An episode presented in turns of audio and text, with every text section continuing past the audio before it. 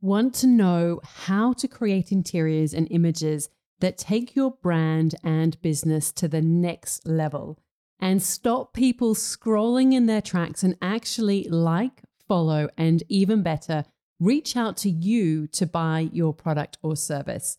I'm going to show you exactly how the step by step process, because if you can't captivate people with your imagery, you're really going to struggle to get your business off the ground. You will stay stuck and feeling like you're not making any progress. I want you to know that this is not just about taking good photos, although we'll cover that. It's about creating images at the next level using the art and science of styling, because this is how you create an emotional connection.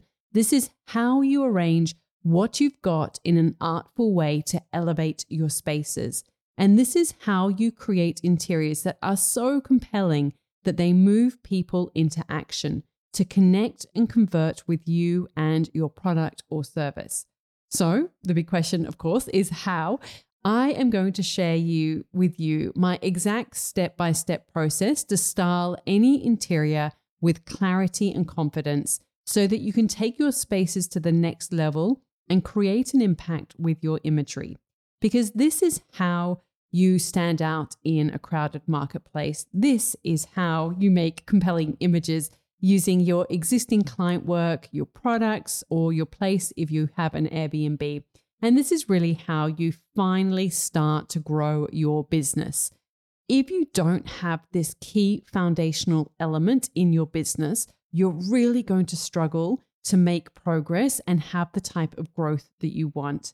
So come join me in a free live class, The Confident Stylist, and I'll share with you my three step system to creating inspiring interiors and irresistible imagery with clarity and confidence. Register now at nataliewalton.com forward slash confident. That's nataliewalton.com forward slash confident. Welcome to Imprint, a podcast about creating a home and life you love. I'm Natalie Walton, an interior designer, stylist, and best-selling author focused on an holistic approach to homes. Each week, I'm sharing insights and interviews about the creative process to help you enhance both your interiors and well-being, as well as provide you with the tools and resources to make considered and sustainable choices with all that you create. Hello, everyone. Welcome to Imprint. I am very excited to share my conversation with today's guest, Lia-Belle King of Worn. Some of you may know of her. I'm sure many of you do. Um, she has a beautiful brand called Worn with her partner Lottie, and they focus on homewares, designing and producing homewares such as chairs, furniture in an ethical and sustainable way she um, shares very openly about her journey and the different uh, seasons that she's had to embrace along that journey and what has informed her decisions. She uh, personifies grace and authenticity, and I hope you enjoy my conversation with Lia-Belle as much as I did. Please enjoy.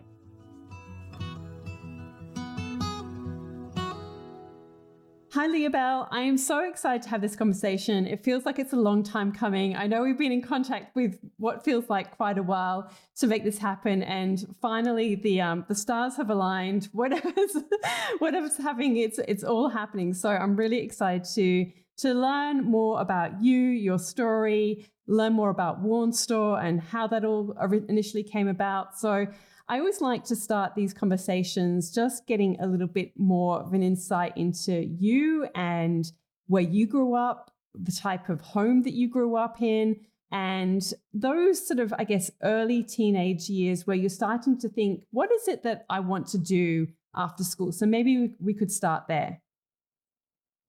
Sure. Thank you for having me. I think it's actually, even though it has been a long time coming, it's come at just the right time. So I'm really happy to be having this chat with you finally. Um, to answer your question, I grew up on a farm on the Central Coast. Um, my mother um, was a stay-at-home mum for the majority of my life, whilst my dad farmed the farm. But there was a period of my life um, in the mid '90s where my mother had an interior design store and a florist, and I think that that's um, that's really nice for me to look back on now because I'm in the same season of my motherhood where my mother was at a similar age and we're kind of doing the same thing. um, but I didn't, you know, Worn is an interior business. We make furniture and items for the home. Uh, but I always actually wanted to be a journalist and work in fashion PR, which is where my career originally started. I went from school straight into university and did an international communications degree and an extra little diploma of gender studies. um, and then I went straight into a PR um, job straight out of university. Okay, and so is that that's kind of the path that you wanted to go down was more sort of journalism in the fashion world? Yes, absolutely. I always knew that was what I wanted to do. So how how was it? Did it meet your expectations, or was it something that you kind of got into there and it sort of it didn't actually feel like it was the right thing for you? Um, I think there's two elements to answer your question. My career in fashion PR was really wonderful in because I worked the beginning of my degree, oh, sorry, the beginning of my career in an agency, and then I started my own agency later on. And the part that I really love the most, and still love the most within being able to do it within my own business, is forming a dialogue for a brand and creating a brand and communicating all of those brand messages to the public. Um, creating brand stories, that kind of thing. Um, in between working in an agency and having my own agency, I, as you know, um, worked as a fashion journalist for a fashion magazine. And I think that experience, even though it was a very positive one, really allowed me to see both sides of the fashion industry and um, definitely made me see the hold of advertisers in regards to the power of brands and how there is a bit of a wall there when it comes to um, the messages that a brand is trying to create and getting it to the public. Yeah. And that was a bit of a wake up call. Yeah. I mean, we'll get more into this, but I think that's something that you do really well with Worn. So then, then what, what happened? What fill in the gaps between sort of working in the magazine and, and even your own agency and then starting Worn? Um, I the end of my career came about when I turned thirty and met Lottie, who is my wife. Um, we both had our own businesses at the time, and we were really burnt out. And um, really, I was really hardcore doing the girl boss thing, and I was really burnt out. Um, so we decided to um, move overseas for what we thought was originally going to be three months, but became two years. Um, we travelled around India, Sri Lanka, and landed in Indonesia for two years, and that's where Worn started. Um, the name Worn came about because I intended it for it to be a place where I could um, collate all of the pieces that I was finding and making through living in that part of the world. And the Worn came about because everything that I was finding and having made was from things that had had a previous life. Um, and then um, it quite organically became its own thing. And so, did you start out in fashion with Worn? I mean, having had that background, or was it always homewares? I'd never worked in interiors or homewares prior to Worn. It had always been fashion focused. And but when you actually started working with those pieces and the initial, you, when you sort of said that you initially started, you know, collecting pieces as part of the the Worn launch, um, they were all homewares though, weren't they? They well, the official launch of Worn ended up just being one chair, and it was a style which we had made uh, for our home. We were living in a, in a villa over there, and it was called the Sling Chair and I just launched it through our so through my previous PR agencies. I wiped all the content and changed the name, but kept the audience and launched that one chair, and that was the beginning of Worn. And so, how long ago was that now? It feels like it was a while ago. It was. It was in 2016. Okay. So, sort of seven years ago. Yeah. Yeah. Mm-hmm. Yeah. And that, that chair, I mean, that became so iconic and everywhere in many ways. Um, how how did how did it grow? Like how did it get that momentum? Um, do you mean the sling chair? Yeah. I think you might be oh. referring uh, to the cane lounge. Yes, one. sorry, sorry. No, I think of the I think of the sling chair. I know which one that is as well. That's got like a leather seat, doesn't it? Yeah. Yeah. Okay. So the first one was the um, sling, and then then when did the cane chair come in? That was the second piece that we launched, and it has definitely become uh, something that is seen often, which is why we no longer stock it. Um, but to answer your question, I don't know. You know how sometimes in life it's just the right thing at the right time, and you can't really put it down to one thing that you did or one person that made something happen. I think we were in a place in our life where we were doing a lot of self assessment, really shaping the life that we wanted doing a lot of internal work, a lot of journaling, a lot of manifesting. And as a result of that, we were putting out there, this is how we want to be living our life. And so we were given an opportunity to live that life through things that supported this chair, which was, it sounds strange to look back on, but I really do feel like we were just in a flow of luck at the time. So what what strategies I guess did you put in play that you had learnt from your days in the agency? Like, what kind of approach did you take to getting it out there? Were you contacting publications and uh, contacting? No, I have. I was very um, because of my previous career. I didn't. I was just in a place where I really didn't want to play the strategy game. Um, and so I didn't have any strategy. I wanted everything that I was doing to be purely based on an authentic communication of this is what I'm doing. It wasn't even really about we've made X amount of these chairs, we need to sell this amount of chairs. It was just I'm just sharing what I'm doing and we sold chairs along the way. Yeah, interesting. And so how how did then the collections evolve? So you mentioned you started with the sling chair, then you had the cane chair. And how did the, the collections evolve? What was influencing you in terms of your next steps? Um, the main point of influence where that was with me at the time that we were in this chapter of the business was we had signed a two year lease on this incredibly beautiful and large villa in Indonesia, and it was a tropical joglo. I mean, not tropical, traditional joglo. So it was, you know, the timber, timber panel, timber roof, um, with this huge pool, and there was two as well, two joglos in the compound that we had leased. And so we were making pieces and finding pieces for ourselves.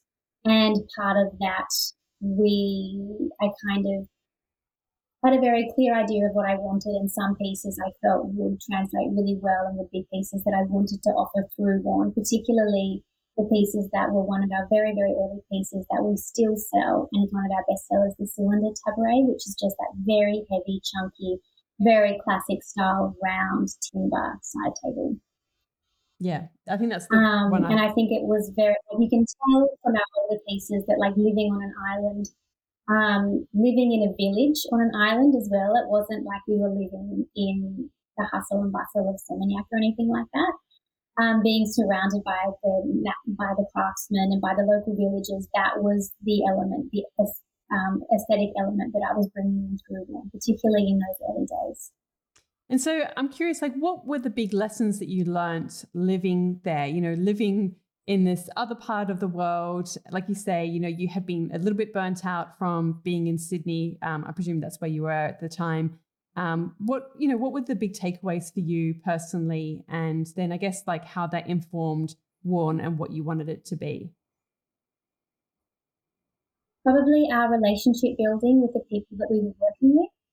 Um, we put a lot of effort into making connections and building relationships within the local community and working with local villagers and um, instead of going to big makers and asking them to manufacture pieces for us. We really liked the idea, and we still do this within Worn. It's still the way that we work, working with smaller makers to make sure that what we're making, we're able to control the environment and the environmental effect, and we have a social responsibility within the way that we're manufacturing what we're making. And we know that the person who is making it, the money that we pay for that is actually going to them. It's not being filtered down through three or four other people to get that piece of furniture to you. Mm. Um, and also because a lot of the dialogue during that time was kind of fractured English and Indonesian. It was, you really had to spend a lot of time nurturing a lot of trust and, um, and relationships for this to happen. And that was a really, really special part of um, the beginning of Worn and our first few seasons. And we still work with the same makers. Yeah, that's great. So, what was the everything? Yeah, yeah. And so, what was then the sort of the decision that informed then deciding to come back to Australia and you obviously moved up to near where we are, which is, you know, the Byron Bay region. What what sort of precipitated that? We wanted to start a family. Um, and we were at a place now. The, one of the things when I spoke about before about Worn being um, this vessel that we can use to help us to create and shape a life. One of those things that we always wanted Worn to be was that it would allow us to work from anywhere in the world. And when we started to be proactive about starting a family, we really needed to decide where we wanted to be to, you know, for me to have my pregnancy, for me to birth, what we wanted our community to look like, and also long term. Where do we want our children to be schooled? What community do we want around our children? It wasn't really focused on anything to do with the business. Um, Lottie and my family and all of our career um, connections were all based in Sydney, but we decided to move to, you know, um, we actually found our first rental in Clunes um, but we decided to move to Byron Bay because um, I wanted Ophelia to go to a Steiner school. And I knew that the community and the families that were connected to that was something that I wanted for our life. And also the reverence that we have up here for the environment and eating well was really important to us. Yeah. Yeah, very similar reasons for us as well. I mean, that was basically where we were living, it was like, okay, we've got, we literally went, where are the Steiner schools in Australia? And, and then choosing which one felt, you know, within the community and, and then kind of working backwards that way. So yeah, I can really relate to that. So as part of that journey, when you did move here, at one point you opened a beautiful little shop in Bangalow. So how far along was that as part of your journey? Can you sort of share like why you decided to do that? What was the experience of opening um, a space and it, yeah it's definitely coming off the back of um, what i said about being in a real golden period of our life we were offered the space we had no intention of opening a store at all um, i think i was six months pregnant and we had um, met a friend who is this beautiful ceramicist who lives up here and she asked us if we would like to to have a store in this tiny, tiny little space. I think it was like three meters wide and maybe five meters long. It was so small. And so we spent a lot of time putting that out. And we were there for, I think, six weeks. And then um, our beautiful friend Karina, who actually had her, she's a ceramicist, her workshop and kind of gallery. Was a bigger space in a better location, but within the same precinct said, you guys really need a bigger space, have this, and gave us her space, which was so beautiful. And it really, I think, felt like a coming of age for us because it felt like a bigger space. We had to get more serious about the fit out. I had to become more definitive of what our aesthetic is within a bigger space that allows for an actual fit out. Um, so you have to really question what is my brand aesthetic in a retail environment, which I know that you've just done so well. Um, yeah, but that's how we came to opening store. And you know, as with any business, I mean, any business owner will tell you, you know, there's there's different um, you, know, you explore different avenues and you, you know, like you did the, the store and, um, and then I'm trying to think what your next step was after that. I know that you sort of had like a, a smaller little pop up. We introduced clothing. That's right. That was like the big next stage. So, what? Um, explain why you moved into that and and how that journey went. And I know that at one point you were having your pieces. I'm not sure if it was furniture and or clothing, but in Selfridges in London, which is just incredible. So, can you just explain about what happened at that part of the journey? Sure. Um, we, with the expansion of our brand into a store space, we could accommodate um, more products. And so we moved from being a furniture brand into being more lifestyle focused. And part of that lifestyle assortment included clothing. At the time, it was pieces that I was wearing um, and pieces that I was wearing when we were living in Indonesia. So it was very resorty but we found that they were selling really well. And so I thought, you know, there's a there's a market here for this. Let's use the opportunity and let's start making, you know, a capsule of clothing. And so we started doing that. And then after a while, because our furniture takes such a long time to make because of the way that we make it, we were using clothing to kind of buffer in between those deliveries for, for cash flow reasons. And then we started to get retailers reaching out to us directly, asking if they could stock the clothing. And so we started offering, I think we had five retailers, um, which I was really proud of because, you know, some of our retailers have just been my favorite retailers straight from the start, like My Chameleon, which was my favorite online retailer. That was one of our first stockists, and that was really proud. And then after a while, we became focused on wholesale of the clothing.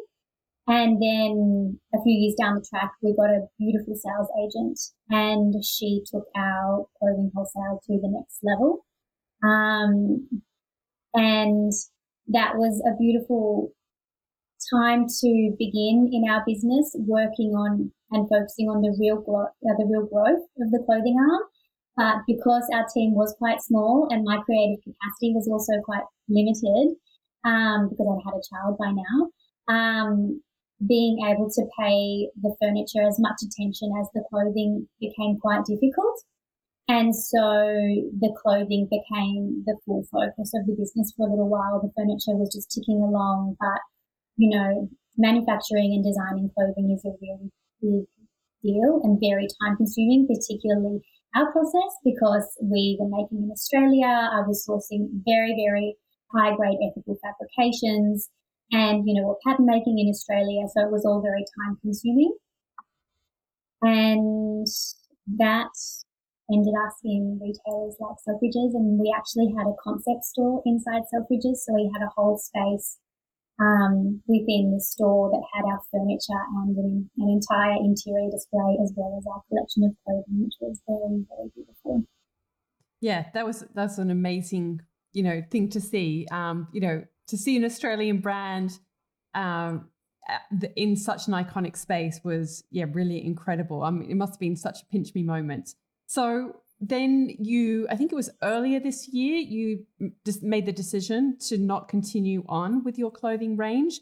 And I love that you are always really transparent with, you know, your your customers and on socials about your decisions behind things. Can you explain um, to the listeners what the decision behind that was? Yeah, I think that as a business owner, I actually thought about this um, when I was getting ready this morning. it's really important to have a really honest dialogue on the social media space. I think that um, I really admire women who have a very unapologetically authentic voice on social media.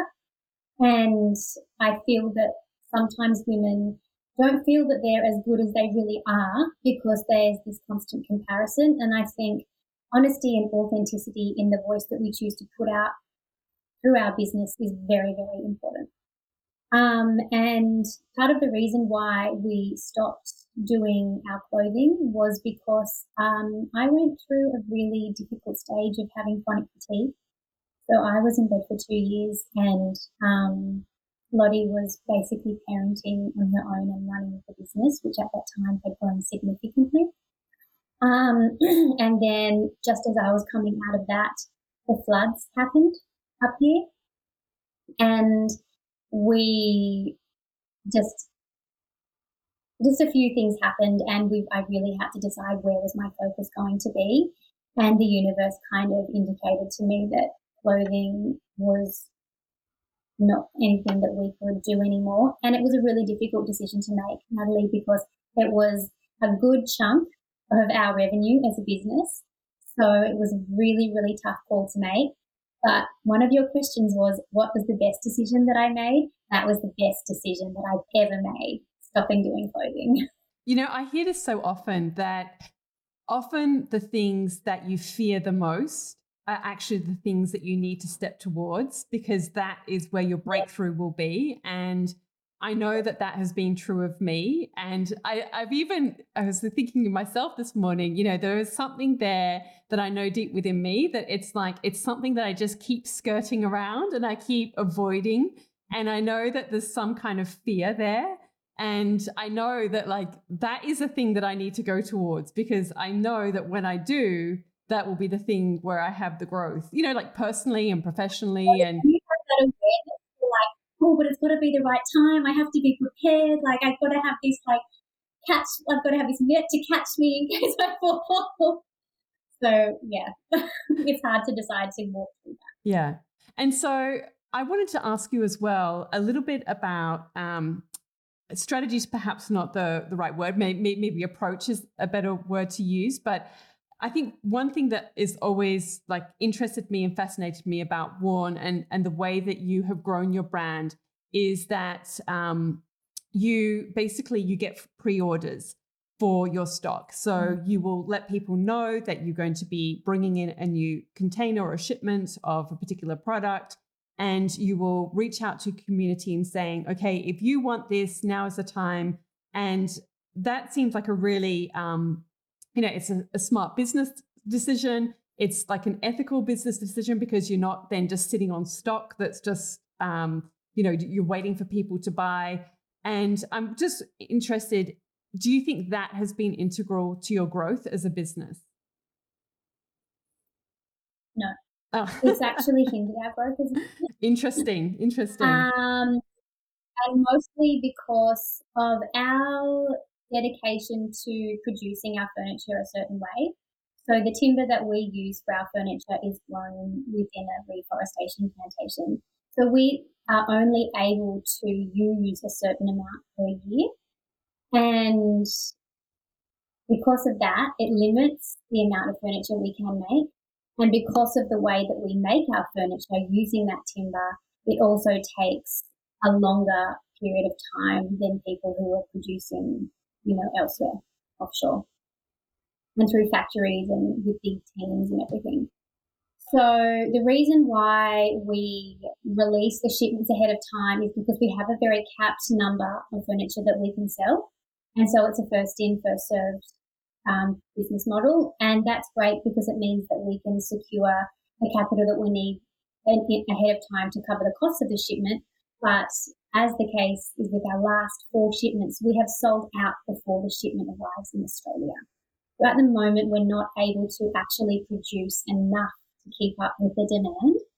And it has, it is definitely makes you think, well, should, should we change our business, you know, practices to be able to make more money, to be able to make more furniture? And that is definitely a conversation that Lottie and I have had but at the end of the day, one thing that I found really difficult to swallow when we were wholesaling clothing was the disposable nature of mass production.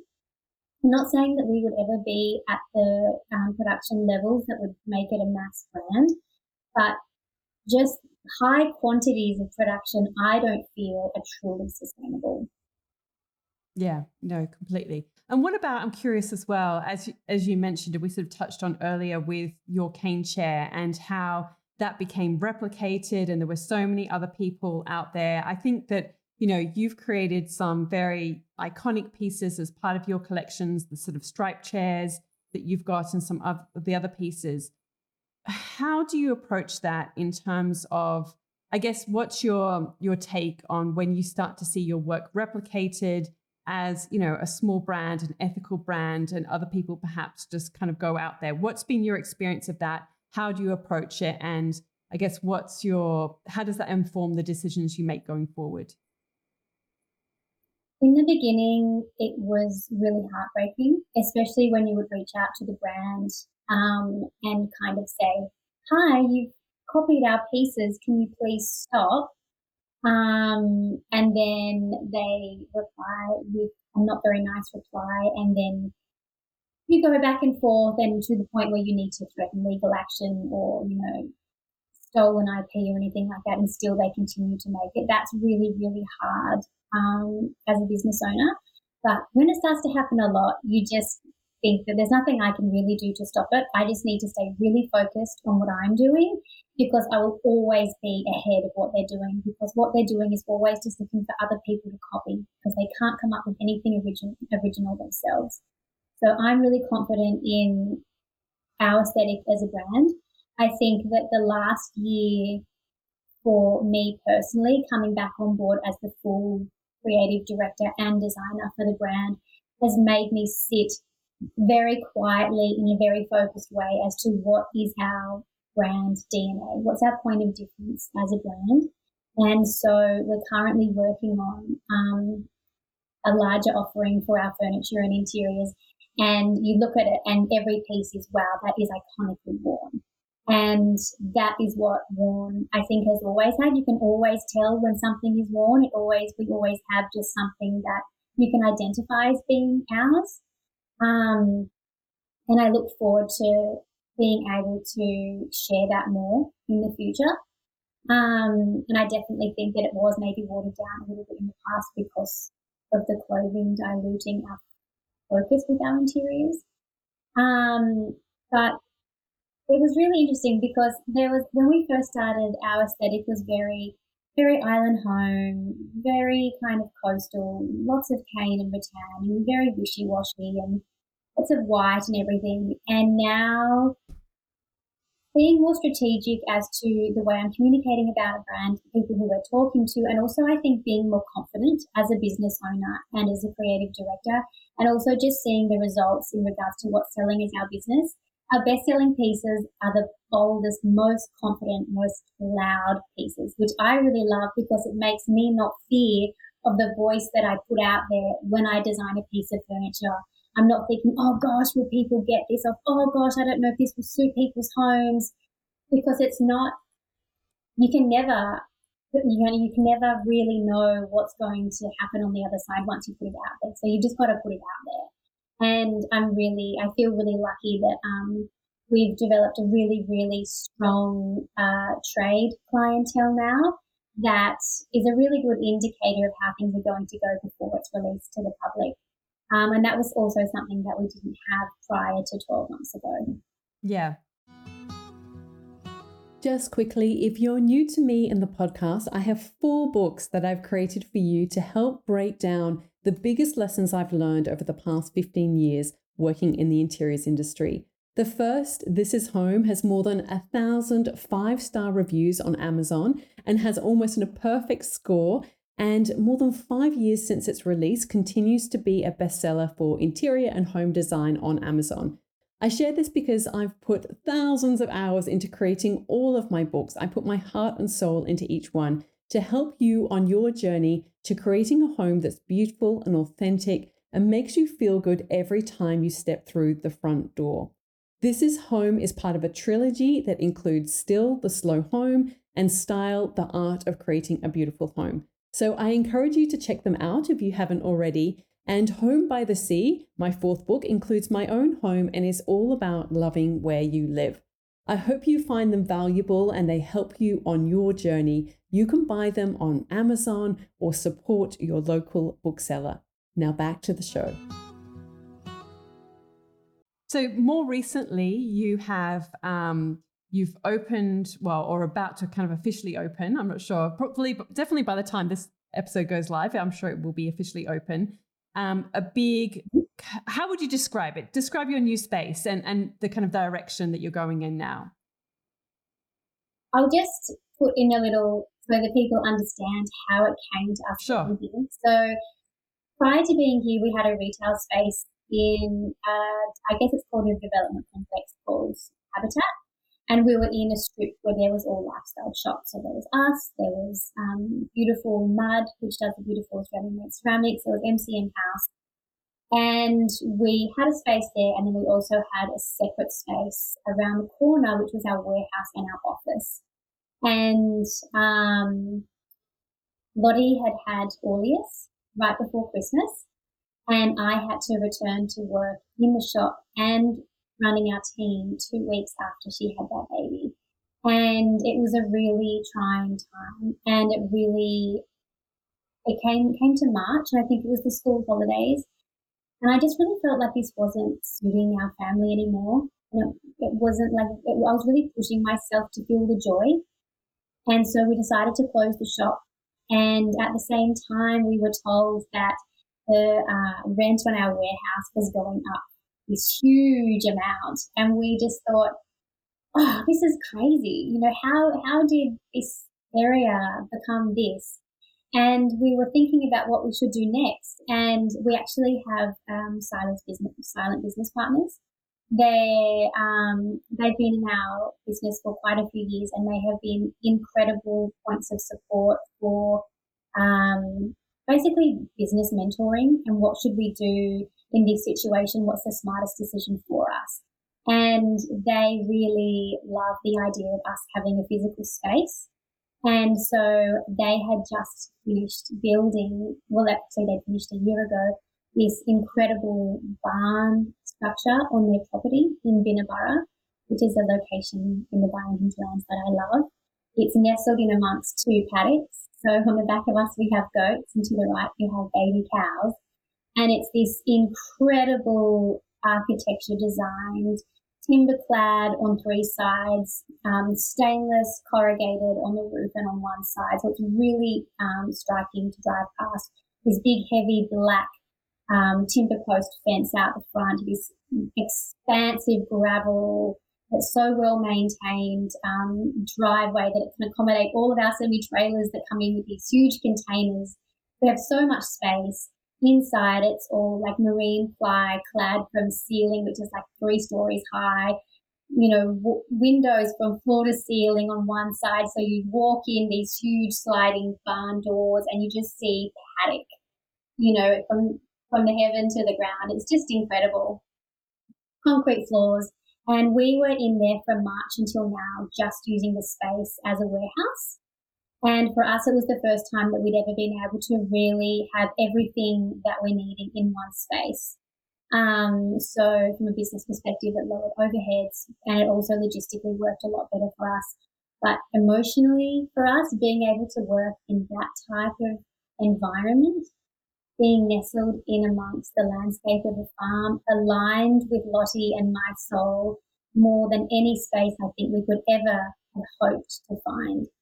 Um, so since March, I've been in there just using it as a warehouse whilst we work really, really hard on the back end of the business because we are, we've had a lot of evolution, as I'm sure lots of small business owners do, especially women.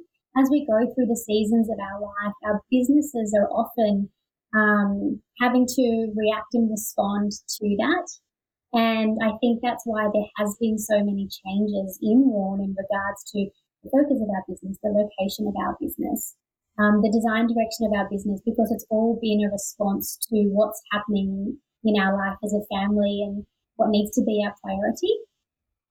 And ever since Aureus was born, Lottie and I have been very firm in that the business will work and operate around what our needs are as a family. I think it's a really rare opportunity that you have two women who are deep in their mothering season also having to run a business within one family. And so the business is really having to work for us and being in this new space really, really helps to accommodate the mindfulness of how we want to be working and also when we do bring our children to work, it's a much more accommodating space. Yeah. And we will be open to the public one day a week from next week. Exciting. Um, yeah, and you know it's interesting because you do say, um, you know, that I think every business goes through, through different iterations, and you know, you're testing the waters and trying different things and seeing how it aligns with um, your lifestyle and, and what works in a business sense. And but there's definitely a through line through all the things that you've done as a brand. What would you say is that through line in terms of you know the heart and soul of what Worn is? Um, probably authentic. I would like to think. Um, when you think of what is what do I want to be doing with my time when I'm away from my family, and does this bring me joy, or do I feel like this is actually doing detriment to to my family and to myself? Um, I feel like even though sometimes I communicate, like you said, on our social media in a very honest way. I think that I would like to be attracting women to communicate with the same, with the same, and men with the same authenticity that they have and practice in their lives that we have within our business. Yeah. And I did want to ask you as well about having a business partner. Um, is this something, can you just sort of share a little bit about how that came about? Was it through friends or sort of community? And did they approach you, or was that something that you actively saw? And how has that helped your business? Um, it came about through friends. We were actually um, approached it's a pretty long story, but I'll brief it up for you. Um, we were approached by a an investor quite a few years ago, and um, we went through that process with them. And at the eleventh hour, it became quite clear that it wasn't going to work for us. And so um, we had committed to financial obligations during that time, thinking that this was going to happen. And then we were really left in a very difficult position because we had to abandon that relationship that enabled us to uphold our financial obligations. And so we were very, very lucky to be introduced to um, the people who are our business partners. It hasn't been a traditional relationship with them in that this is the amount they're putting into the business, this is the terms, this is the equity. It hasn't been anything like that. It's during this time, there's been a lot of changes in their life and in our life. And so for us, I think the biggest thing that has been of benefit to us has been financial support when we've really needed it. But mostly it's how to, how to run a business in hard times and having someone in your corner who really, really backs you. But yeah. sometimes when you're in small business, it can get really hard. COVID was, I think, a really beautiful time. And then something changed after that. And I think everybody's businesses, I've witnessed it on social media. Um, and I'm not sure if it's you know, algorithm related or if it's people's, you know, the financial economy related. I'm not sure, but just to have them there to say, regardless of what's going on, we have you and we believe in you and we back you. And this is what we think like just someone to, who has more experience than you for you to soundboard an idea of or is this a good investment for the business? Should i do this? I think is integral. Hmm. um, and it allows for growth every throughout our entire relationship. It's just allowed for so much growth and so much experience and also so much trust on on both sides. Yeah no, it, sounds to, I mean, business can be a very lonely place sometimes. And so to have that kind of sounding board, I think would be invaluable. Before we get into the final questions that I, I like to ask everyone, well, if somebody was came to you and they said, I want to start a homewares business and you know i'm going to go and design products source products from somewhere else what advice would you give to them what like have been some of the biggest lessons that you've learned on your journey in relation to running a homewares business? Um, people have asked me this before. I quite often get approached by people asking for um, mentoring uh, in a business or creative capacity. And my first question is always, what do you do that's different that doesn't already exist? Um, I think people don't need better but slightly different things that already exist. I think that if your voice brings something that is of benefit to everyone, then I think it's something you should think about evolving. Um, if your product brings something to the market or to people's homes or to people's lives that doesn't exist, whether it be an ethos, um, a way of developing something that that makes people question, oh, maybe we should be doing that within our business because it's more sustainable, it's more ethical, it's more socially aware, it's different and better in some way. I think it's something that you should look into evolving.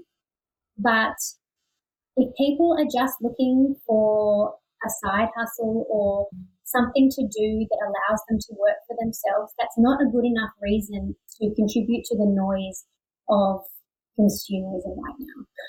Mm, that's so well said. And, so, and I know that can be really hard. And so, what would you say Sorry. is the that thing for Worn? Like, what does Worn do differently that other people don't do? Um, I think it's probably our production ethos. I don't know of any other furniture brands um, maybe internationally, I'm not sure, but definitely Australian that manufacture offshore to the degree of environmental sustainability that we do and have been doing from the very beginning. Um, I don't think I talk a lot about every aspect of our production and the, the levels, but like just so you know, and so our um, our listeners can also know. So when a customer receives their order, there is a little code, like a little barcode on their item, and they can scan that and they can see the actual geolocation of the tree that was milled to make that piece of furniture that is now in their home. So it's like there's so many levels of accountability and sustainable accountability, accountability that we practice within Worn that I don't see practiced anywhere. Yeah, no, that's it's beautiful, and it probably gives you whether you know you share it a lot or not. It probably just gives you that inner knowing within yourself of what differentiates you and what helps you yeah, stand think, out. Yeah, I definitely think that. Like, I don't really feel I have something to prove with our sustainability ethos and our commitment to that, which is why I maybe don't speak about it um, and I just let the designs speak for themselves.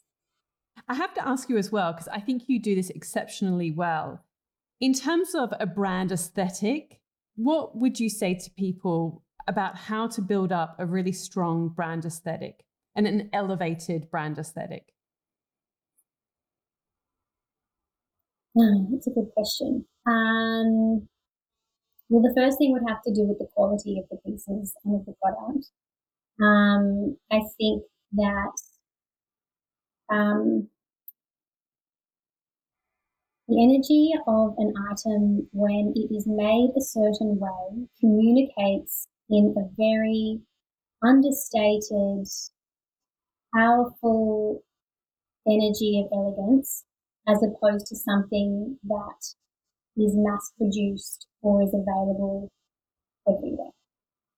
And I think that when you can hone in on the energy of something that holds um, a reverence of quality, I think that there's a lot to say about um, needing needing less and letting fewer pieces speak for themselves because they do communicate in a certain way that isn't needed needing to be said by over styling. And I think that the way you approach your work is very much in line with that. Yeah. Okay. All right. Let's get into the the last questions. Um, I I love these because I think these are always, you know, quite insightful. So, which five words best describe you? Make me nervous. Don't worry. oh gosh. Where am I this year? Um, um, uh, okay, five words that describe me um, decisive, feminine, assertive, communicator, and mother.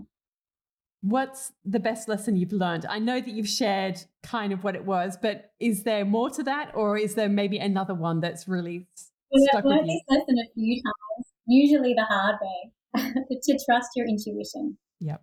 You know how sometimes you can, usually, particularly when you're about to embark on a project with someone, something inside you feels, oh, flutters a little bit and it doesn't feel quite right, but mentally you convince yourself that, oh, that's, that's just nerves, you know, it'll be fine. And then it will always end up, gosh, I should have trusted my intuition. Yeah. What's your proudest achievement?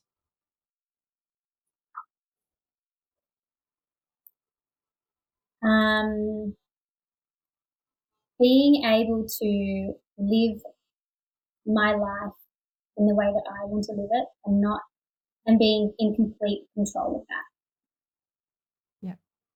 What's your what's been your best decision? Um, falling in love with Lottie. Oh, that's nice. I have to ask you actually, I, I, I meant to ask earlier. So you said when you guys met in Sydney and she was busy, what was she doing at that point?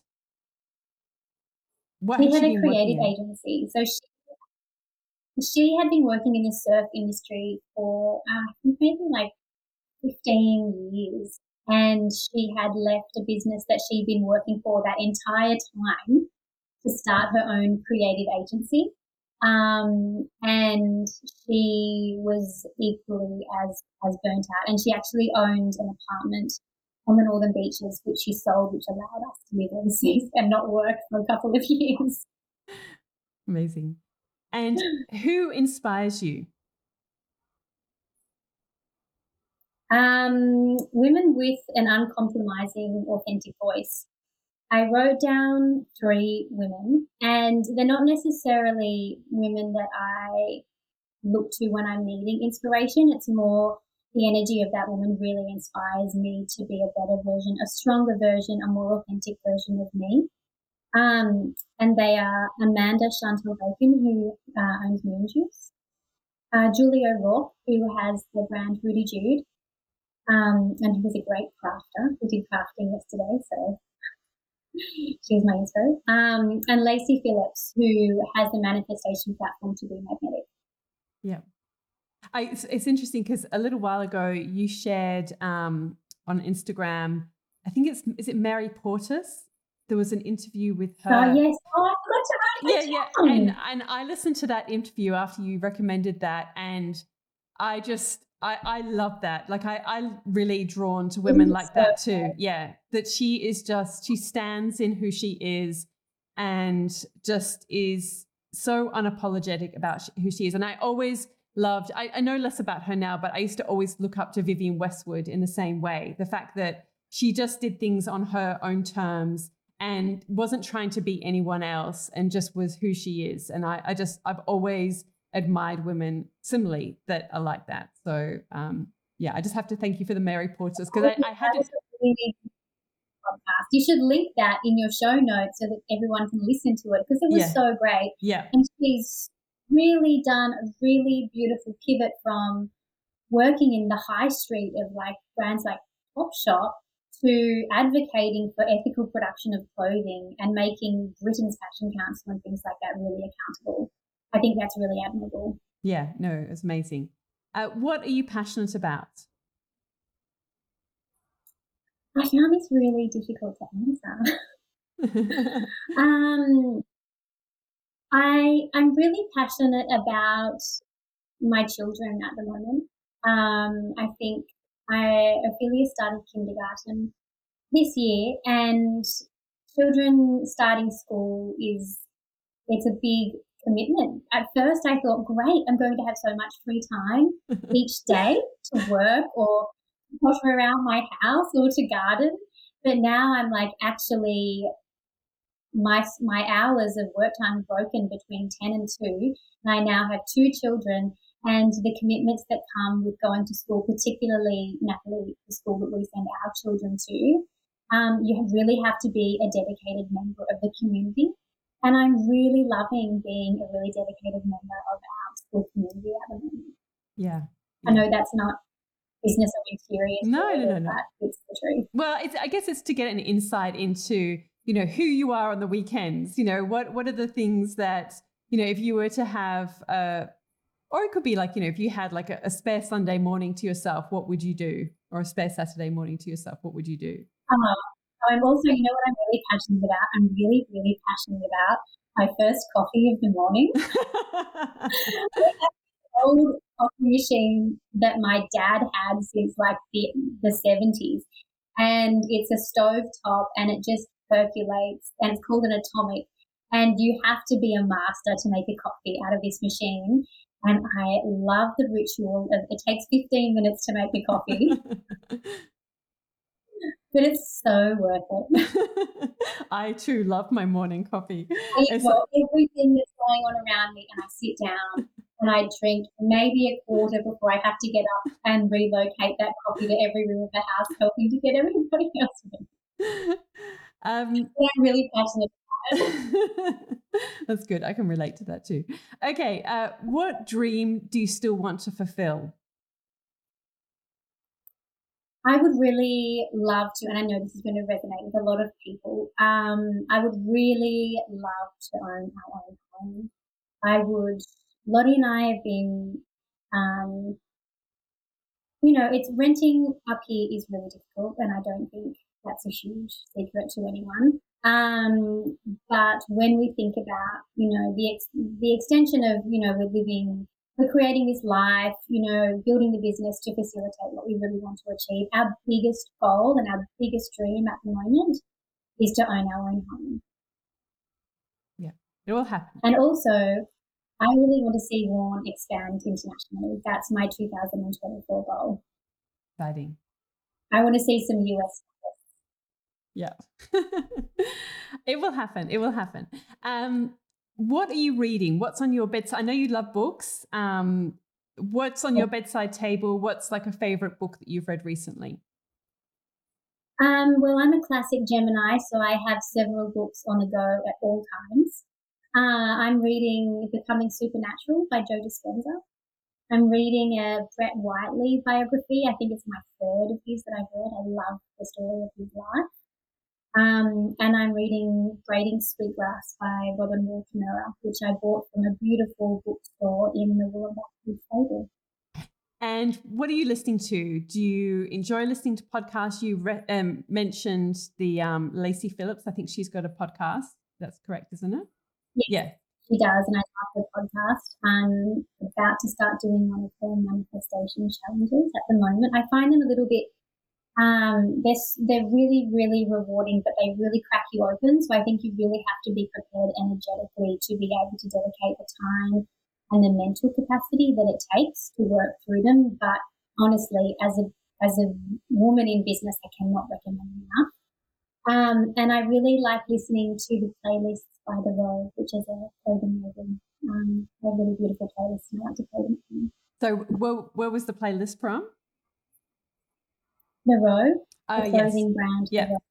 Yeah. Oh, that's a, good, a great place in Scotland. Oh, that's a good tip. I hadn't even thought of that. I'm sure it would be. Um, and finally, what piece of advice would you give to your younger self?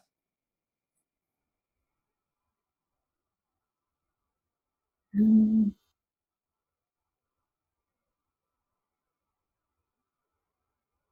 that you are not defined by the things that you do you are defined by the way you make other people feel. Mm. Wow, that's really beautiful. Thank you, thank you, Lia-Belle. Um, this has been so great to to learn more about you, your story, to learn more about Worn. Um, I'm glad that we've been able to make this happen, and um, yeah, really appreciate you joining me today. Thank you. I really, really appreciate appreciate the opportunity to speak with you. It's been a really long time since I've put myself out there. I've been kind of focusing on other things, and I'm glad that this was the space that I chose to and was allowed to speak with you. Thank you. All of the links and info for this episode are at nataliewalton.com forward slash podcast. Don't forget to subscribe so that you can get a direct download of the latest episode. And I really appreciate when you take a minute to rate and review, as well as share the love with someone you know who might benefit from this episode, or on social media. If you'd like to access a range of free resources, come visit my website, nataliewalton.com. Thank you to Jaeger Media for producing this podcast. And I would also like to acknowledge the people of the Bundjalung Nation where it was recorded and pay my respects to elders past, present, and emerging. I look forward to connecting again soon. I'm Natalie Walton, and you've been listening to Imprint.